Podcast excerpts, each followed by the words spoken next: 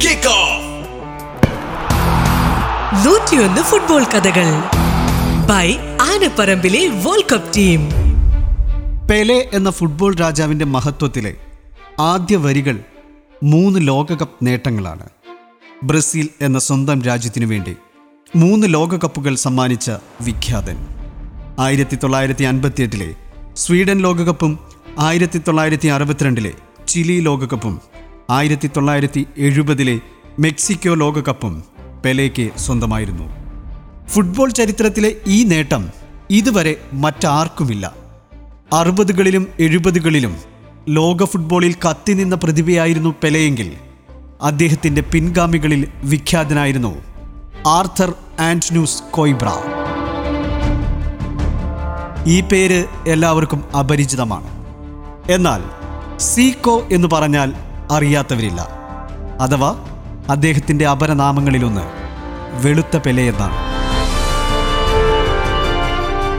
Pele എന്ന സാവോപോളക്കാരൻ കറുത്ത വംശജനായിരുന്നുവെങ്കിൽ Zico എന്ന റിയോഡി ജനീറോക്കാരൻ വെളുത്ത വംശജനായിരുന്നു.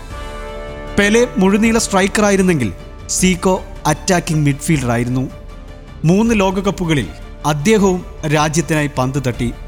പക്ഷേ നിർഭാഗ്യത്തിന് ഒരു തവണ പോലും സീക്കോയ്ക്ക് ലോകകപ്പ് ഉയർത്താനായില്ല.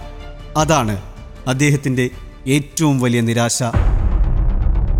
പെലെ കളിക്കുന്ന സമയത്ത് ബ്രസീൽ സംഘത്തിൽ പെരുമക്കാർ പലരുമുണ്ടായിരുന്നു. എന്നാൽ ആയിരത്തി തൊള്ളായിരത്തി എൺപത്തിരണ്ടിലെ ബ്രസീലിന്റെ ലോകകപ്പ് സംഘത്തെയാണ് എക്കാലത്തെയും ഏറ്റവും മികച്ച ലോകകപ്പ് സംഘമായി ഫുട്ബോൾ ചരിത്രകാരന്മാർ വിശേഷിപ്പിക്കാറുള്ളത്. ആ ലോകകപ്പിലെ തോൽവി സീക്കോയുടെ ജീവിതത്തിലെ വലിയ ദുഃഖമായിരുന്നു. ആയിരത്തി തൊള്ളായിരത്തി എഴുപത്തിയെട്ടിലെ ലോകകപ്പിലെ തോൽവിയും അദ്ദേഹം മറക്കില്ല. അവസാനമായി കളിച്ചത് ആയിരത്തി തൊള്ളായിരത്തി എൺപത്തിയാറിലെ ലോകകപ്പ്. മറഡോണ എന്ന ഇതിഹാസത്തിന്റെ പേരിൽ അറിയപ്പെടുന്ന ലോകകപ്പ്. അവിടെയും ബ്രസീൽ വേഗത്തിൽ പുറത്തായപ്പോൾ സീക്കോയിലെ ഇതിഹാസത്തിനൊപ്പം ലോകകപ്പ് എന്ന ബഹുമതി ഇല്ലാതെയായി. ലോക ഫുട്ബോളിൽ ഫ്രീ കിക്കുകളിലൂടെ ഗോൾ നേടിയ താരങ്ങളുടെ പട്ടികയിൽ ഇന്നും ഒന്നാമൻ സീക്കോയാണ്. നൂറ്റിയൊന്ന് ഗോളുകൾ. ആയിരത്തി തൊള്ളായിരത്തി എഴുപത്തിയാറ് മുതൽ ആയിരത്തി തൊള്ളായിരത്തി എൺപത്തിയാറ് വരെയാണ് അദ്ദേഹം ബ്രസീൽ ദേശീയ ടീമിൽ പന്ത് തട്ടിയത്. എഴുപത്തിയൊന്ന് മത്സരങ്ങളിൽ നിന്നായി നാൽപ്പത്തിയെട്ട് ഗോളുകൾ സ്കോർ ചെയ്തു. ഇതിൽ അധികവും ഫ്രീ കിക്ക് ഗോളുകളായിരുന്നു.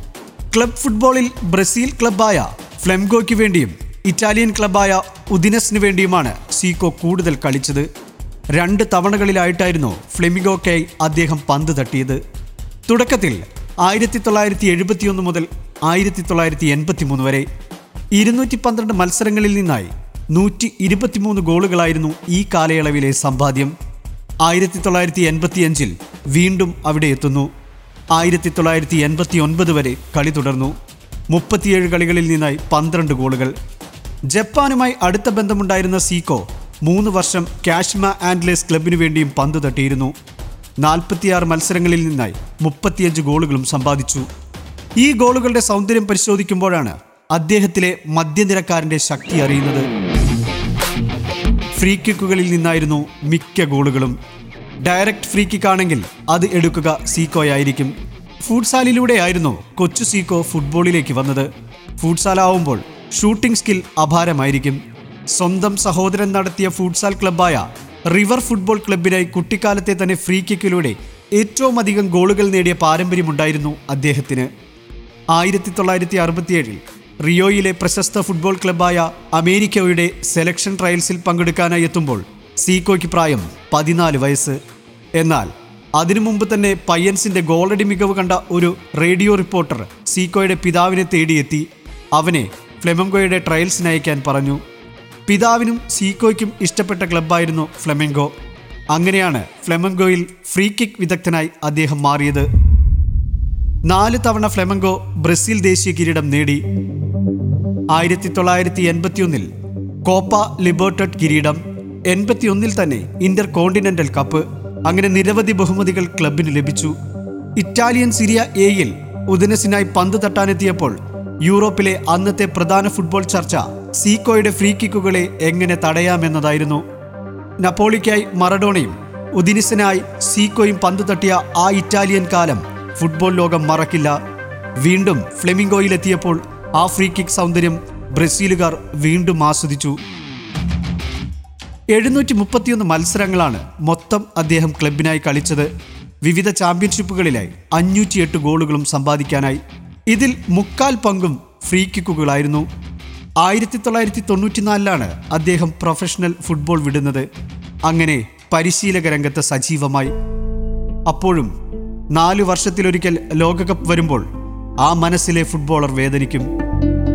ഒരു മുത്തം നഷ്ടപ്പെട്ട സങ്കടത്തിൽ. കാൽപന്ത് കളിയുടെ കഥകൾ തുടരും. എഴുത്ത് കമാൽ